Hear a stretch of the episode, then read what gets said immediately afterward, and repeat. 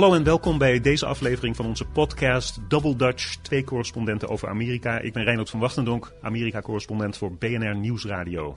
En ik ben Freke Vuist, Amerika-correspondent voor Vrij Nederland. En vandaag gaan we het hebben over waarom jonge Amerikanen op een oudere man vallen, maar jonge vrouwen niet op een oudere vrouw. En over wat dat vergiftigde water in Flint eigenlijk voor de politiek betekent. En natuurlijk hebben we de verrassing van de week. Maar eerst, is meneer Kasich nu de hoop van het republikeinse establishment?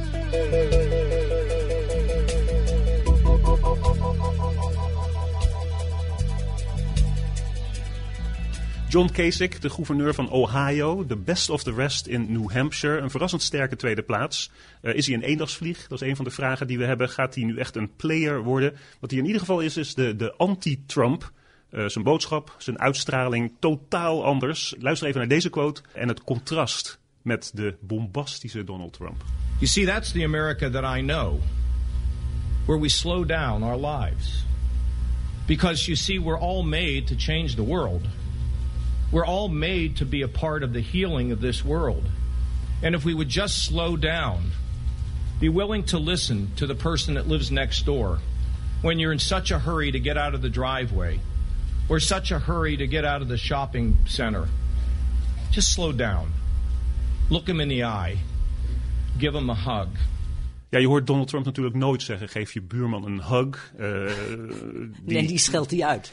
Precies, die Kasich is positief. Die heeft, uh, die, heeft, die heeft hoop zelfs in zijn toekomstbeeld, lijkt het. Dat is, uh, dat is, dat is een thema van jou, Freke. Jij, je vraagt van waarom, ja, ja, is er niet, waarom is er geen hoop bij die Republikeinen?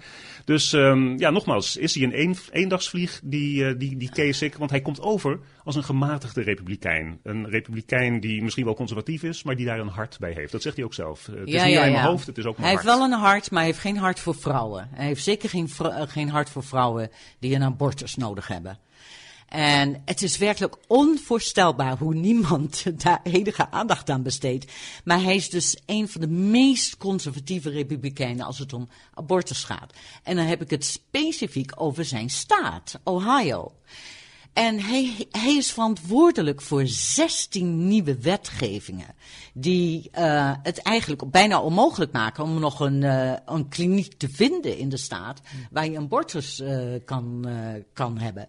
En, en hij komt daar niet eerlijk vooruit. En dat vind ik dus ook enorm hypocriet. Dus als hij mij een hug wil geven, dan zeg ik: nee, ben je helemaal belazerd? Alsjeblieft niet. Nee, nee. Ga eerst maar eens wat doen voor zwangere vrouwen die die, die zwangerschap niet aankunnen. Maar, dat is, maar uh, het, het, het is en blijft zijn boodschap dat hij kan verenigen. Uh, hij, hij, zet zich af tegen die andere republikeinse kandidaten die voortdurend roepen dat het einde van de wereld nabij is. En ik denk één kanttekening is, is dat een van de redenen dat die Kasich zo goed gescoord heeft. Hij heeft echt als een ouderwetse kandidaat, zoals dat gebeurde in New Hampshire zelf, alles op alles gezet. De handen van zo'n beetje iedere inwoner van die staat geschud. Dus um, ja, ik zei, is hij een eendagsvlieg? Jij zegt, als, als dit duidelijker wordt onder republikeinen, dan vinden ze dat juist helemaal niet erg. Dat nee, dat die sociaal onder, gesproken okay. zo, zo, zo, streng en ernstig is. Niet onder republikeinen, maar Kasich die doet zich voor alsof hij zeg maar een um, democraten en republikeinen kan verenigen in zijn persoon. En dat is dus, uh, ja, daar blazen die gewoon de boel mee. Daarbij komt dat hij me enorm doet denken aan die John Huntsman van vier jaar geleden. Herinner je die nog? Ja, ja, ja. De, ja, dat was de een gouverneur, voormalig gouverneur van Utah. Ja, ja, maar die was wel een beetje van beide partijen, want hij was ook um, de ambassadeur van Obama in China. China ja. um, ook een amabele man die zich uh, nou, ook heel hard heeft gevochten voor een plaats in, uh, in New Hampshire. Daar derde werd en werd gezien als een soort van hoop voor uh, de meer gematigde vleugel van de partij. En dat uiteindelijk niet is geworden en eigenlijk bijna die partij is uitgestapt. Dus, ja, uh, ja, en daar hoor je die Kasich nooit over. Die, die, die zet zijn republikeinse credentials helemaal niet op het spel. Hij is en blijft een, een, een, een republikein in hart en nieren. Ja, maar ik, vind het, ik moet hem één ding nageven. En ik moet zeggen dat hij dat uh, New Age spelletje van uh, let's hug each other. En laten we ook kijken naar het positieve. Hij speelt dat wel heel mooi.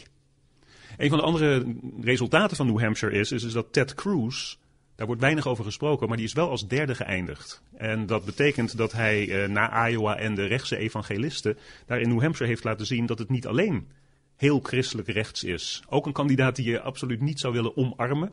Maar toch iemand die uh, nu ze naar de zuidelijke staten gaan, misschien meer dan die Kasich, toch weer in de picture komt. Ja, hij, duidelijk, in, in het zuiden heeft hij veel betere kansen, uh, Cruz. En um, heeft ook een hele goede organisatie. Er zit heel veel geld achter zijn campagne. Zo'n Kasich is blut eigenlijk. Nou, ja, maar daar, komt, daar komen nu natuurlijk donoren op af. Van dat Republikeinse establishment die nog niet gehoord hebben over dat abortusverhaal van jou. misschien, misschien, dat, dat moet ik nog zien hoor. Ik denk dat dat establishment, want dat establishment zit nog steeds in zijn maag met inderdaad. Ze hebben twee kandidaten die voorliggen, Trump en Cruz, die ze geen van beiden willen. En ze hebben nog steeds eigenlijk geen goed alternatief daarvoor.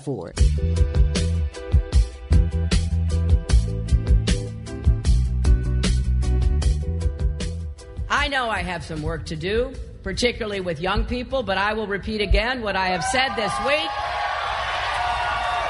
Even even if they are not supporting me now, I support them. Dat was Hillary Clinton, die reageerde op het toch eh, flinke pak slaag dat ze heeft gekregen in New Hampshire. En uh, ze zegt het zelf, vooral jongere kiezers, die trekt ze niet aan. En daar gaan we nu even naar luisteren. Een van die jongere kiezers, die uh, heel duidelijk, heel fanatiek, ze had de buttons op haar ijsmuts, terwijl ze aan het campagne voeren was voor Bernie Sanders. Waarom ze zo voor die uh, zoals jij het zegt, uh, waarom zij valt als 27-jarige uh, jonge vrouw op een oudere man. You are 27 years old. He is 74 years old. He probably could be more or less your grandfather. So what um, instills this passion for him in you? Well, uh, his concerns uh, and his values, they, they really align with my own. And he's, he's really not beholden to any one party or corporation. And uh, I appreciate the things that he puts on a pedestal, things that he regards as a priority, such as campaign finance re- reform. Um, I think that that should be on the forefront of every candidate's platform. Um, I think he's leading by example, and largely as as a feminist, I think that he's also sponsored and written many successful pieces of legislation to benefit women. Nou, ze heeft het over. Uh, ze is feministe, maar ze is voor Sanders.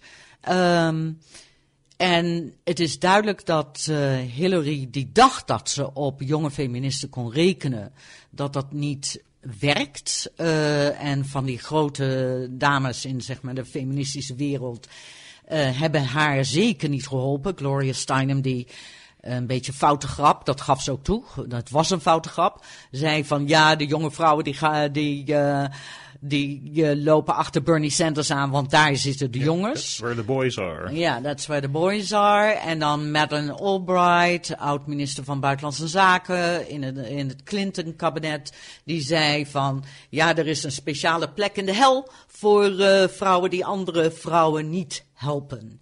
Uh, trouwens, dat is een, een, uh, een, uitdrukking die blijkbaar op een uh, bekertje van Starbucks zelf staat. Dus zo ongelooflijk verrassend is dat niet. Maar deze hele discussie over vrouwen, feminisme en uh, de generatiekloof, noem het maar zo, heeft me wel enorm aan het denken gezet. Want er, er, is natuurlijk een verschil tussen oudere vrouwen, zoals Hillary Clinton, en laat ik ook zeggen mijzelf, en die er hard voor hebben moeten boksen, en jongere vrouwen die dat niet hoeven te doen of nog niet hebben hoeven te doen. Want ik denk dat ze nog wel iets te ja, wachten die zit, in, die zit in zekere zin op de bagagedrager van mensen als Gloria Steinem en Madeleine Albright. Ja, en ik bedoel, ik, ik vertel ook vaak het verhaal dat uh, nu inmiddels 35 jaar geleden ik aan een vergadertafel in Hilversum zat met een stelletje mannen die mij vertelden dat ze mijn contract als correspondent niet verlengden omdat ik nu een jonge moeder was. Ik had namelijk net een baby. En dat uh, correspondentschap en het moederschap, dat ging niet samen. Was, Ja. uit morele overwegingen, omdat een moeder thuis moest blijven? Of omdat ze erop rekende dat je niet zoveel meer je werk zou doen, omdat je voor dat kind moest zorgen? Of allebei? God, eh, waarschijnlijk allebei. Ik ben toen enorm tekeer gegaan en heb ge- geschreeuwd van als dit Amerika was, dan had ik je al lang naar de, voor de rechter gesleept. Wat natuurlijk ook allemaal onzin was. Ik geloof niet dat ik zelfs in Amerika een, een, eh, been had om op te staan. In ieder geval hebben ze me toen een jaar lang doorbetaald, zonder dat ik daar iets voor hoefde te doen. Dus dat was op zich wel een mooie zet van mij. Ja. Maar ik Ook een zal goede het Nederlandse nooit- oplossing. ja, ik zal het nooit vergeten. Nee, ik zal het het. nooit vergeten. Nou, ehm, maar moet, moet een jonge feministe mij daarom dankbaar zijn? Nee, dat vind ik ook weer overdreven. Het is gewoon een generatieverschil. Bovendien komt daarbij, als je jong bent, wil je verandering, wil je revolutie. En de revolutie zit nu op het economische terrein en niet op zeg maar het vrouwenterrein. Ja, nou deze Brittany Broker, die zat er zelf ook mee in haar maag. Ze zei dat ze als klein meisje posters aan de muur had hangen van Gloria Steinem. Ze is duidelijk een activiste en een feministische activiste. En dat het er, dat het er pijn deed, maar dat ze uiteindelijk, zei, ze, zich geen schuldcomplex liet aanpraten. Zelfs niet door Gloria Steinem en Madeleine Albright. I refuse to be guilted into supporting a candidate based on a gender. I think that that in itself is anti feminist. Um, I think that we're advocating for equality and not superiority. What women supporting other women looks like. I think that that means celebrating our right to vote with freedom from pressure or judgment and not with shame, as Madam Albright has imposed on all of us. So you're basically saying that gender should not be the controlling factor in this. Not at all. Um, in fact, I would be so honored and excited to cast a vote for a female candidate. It would validate so many of the things I've been fighting for my whole life and my mother's life and many women before her and the, all of our sisters. Um, however, I don't think that true revolution means voting for a president based on gender right now. Um, I think that true revolution means voting for a president who's dedicated to campaign finance reform, for instance, that will save democracy and return power to the people, meaning a right and a voice for everybody, not just women, not just men, but everybody.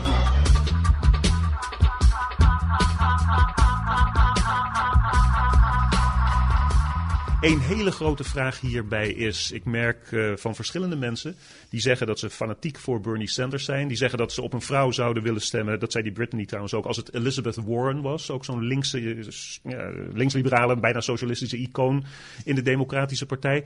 Eh, mijn eigen kinderen zijn nogal radicaal, dat weet je. Die hebben ook gezegd dat ze moeite zouden hebben om, om in de algemene verkiezingen op Hillary Clinton te stemmen als zij de eindkandidaat was. Dat zou natuurlijk voor de Democratische Partij gigantische problemen opleveren. Als dit soort mensen, als die Brittany thuis zouden blijven. Dus ik vroeg het haar. Wordt het, eh, wordt het eh, als het Bernie niet wordt, ik hoop het niet voor je, maar wordt het dan Hillary Clinton? En eh, luister even wat een enorme problemen dat voor haar opleverde in haar kop.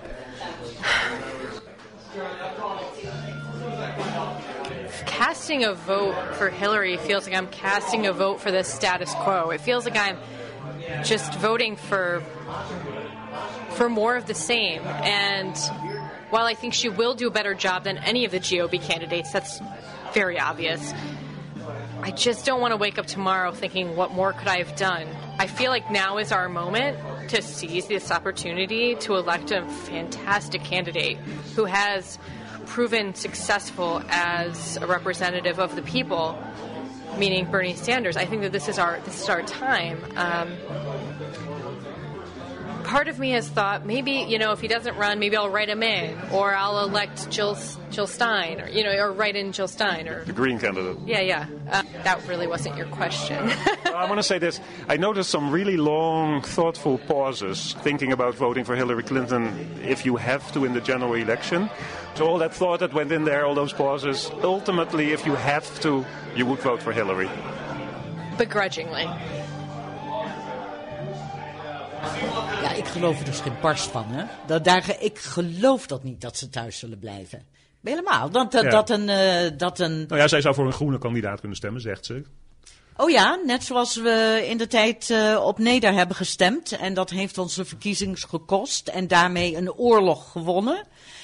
Kom nou. Ze, weet- ja, ze, ze, ze- weet dat, ze weet dat. Maar ja, ze is, eh, ze is zoveel jonger dan jij en ik dat ze dat cynisme nog niet heeft. En dat eh, een realistische keus moeten maken misschien.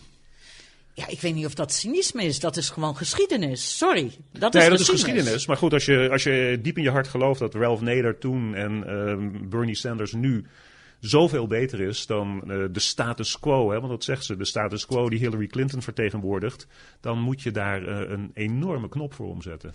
Ja, ik, eh, maar ik, ik geloof, ik blijf, ik blijf dit niet geloven.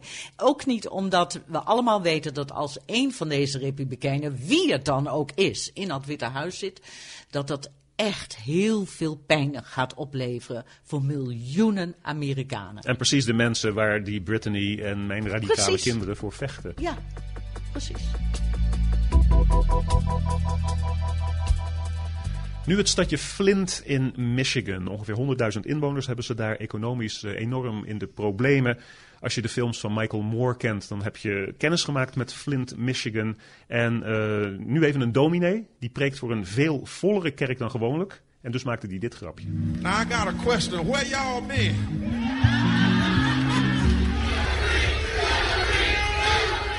What happened in Flint is immoral. The children of Flint are just as precious as the children of any other part of America. Hillary is even snel naar Flint geweest. Eh, ze heeft ook gezegd van, ik wil daar een, eh, een debat hebben.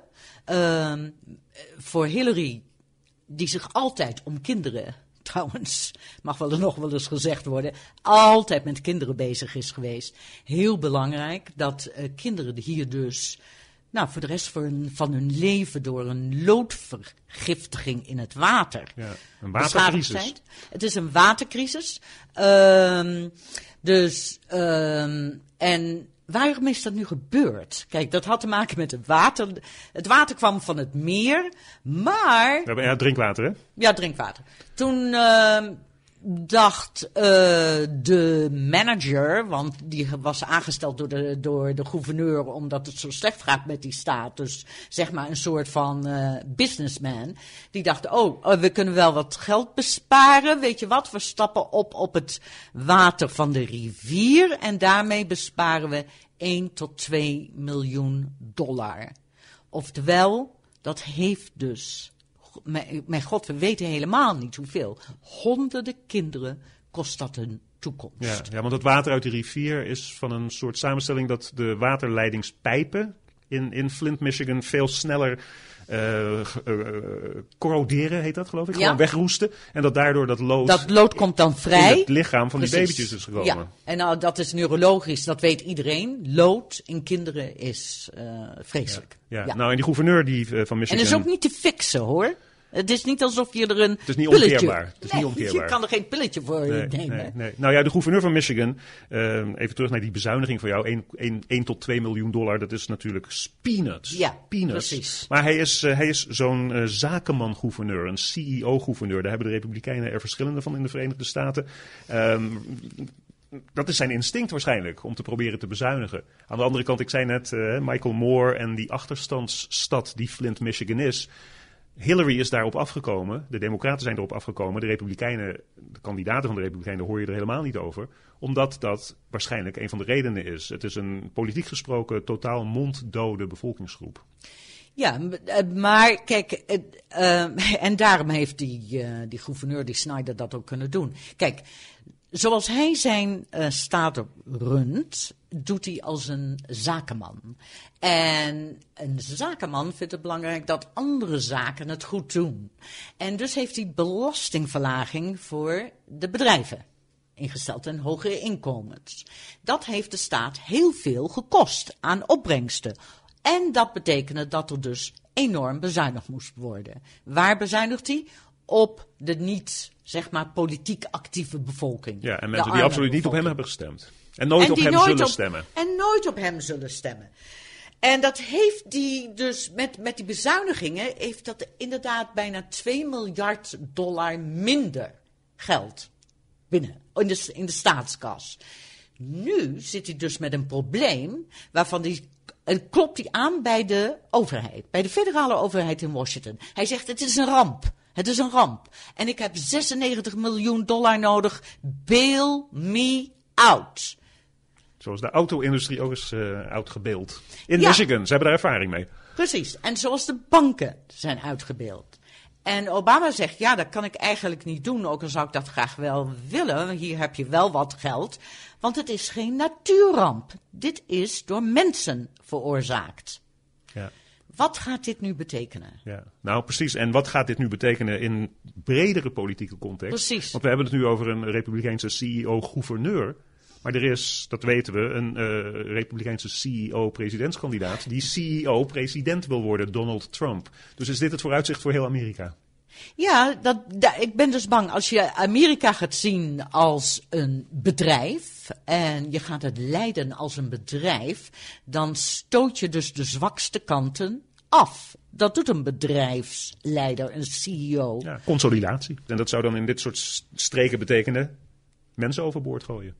Ja, dan hebben we het dus eigenlijk over miljoenen Amerikanen.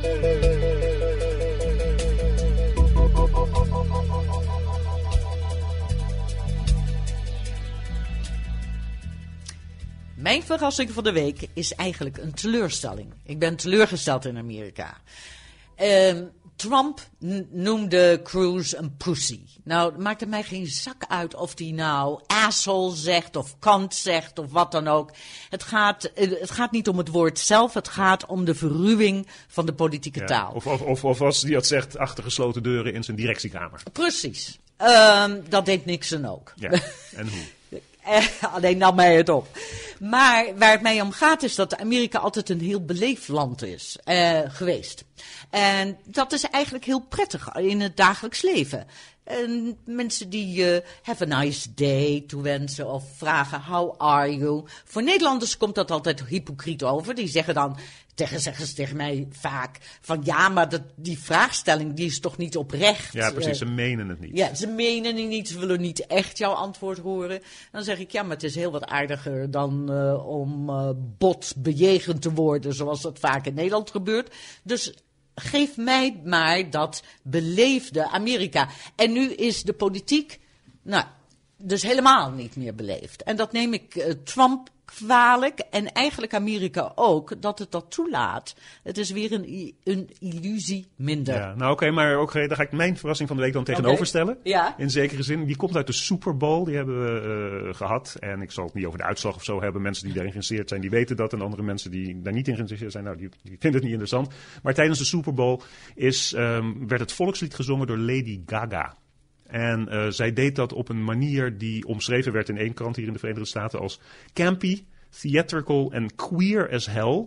Uh, Lady Gaga's super gay, maar ook super patriotic uh, Star Spangled Banner at de Super Bowl. En dat was ook zo. Ze was gekleed in een, in een, in een, in een, in een super theatraal uh, kostuum rood-roze. Ze had haar oogleden in rood-roze make-up uh, gedaan. Ze was zo geblondeerd als ik weet niet wat. Ze was dus echt inderdaad een etalagepop voor, uh, voor mannelijke homo's. Voor gay, mm -hmm. voor gay Amerika. Ja. En, maar wat mij daar dus aan opvalt is, is dat dat kon tijdens de Super Bowl. Dat is het meest bekeken televisieprogramma ieder jaar. Wordt uitgezonden door, in, dit, in dit jaar door CBS. Die zijn alleen maar geïnteresseerd in, in winst. In zoveel mogelijk commercials verkopen. Die willen nooit aan iemand aanstoot geven. En het feit dat, dat, dat iemand die zo'n gay icon is, icoon is als Lady Gaga, op dat podium, um, zonder dat er eigenlijk tegenaan wordt geschopt, op deze manier laat zien dat Amerika in, in, in, in heel snelle tijd heel erg um, tolerant is geworden en accepteert dat dit bestaat, dat heeft mij verrast. En ik vind dus dat dat een soort tegenwicht is tegen jou, de verruwing van de Verenigde Staten door Donald Trump. Misschien is het zelfs wel een reactie dat zoveel mensen uh, voor Trump zijn omdat ze vinden dat Amerika te snel richting, zoals die mensen zeggen, de gay agenda aan het veranderen is. Ik vond het verrassend en ik vind het verademend voor de Verenigde Staten. En dat was bovendien een fantastische uitvoering door Lady Gaga van dat Amerikaanse volk. Oké, ik wil het horen.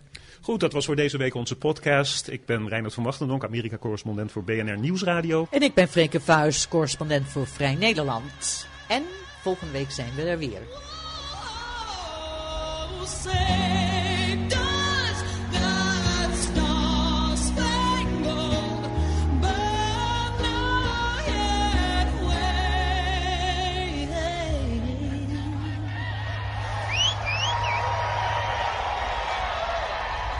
Oh.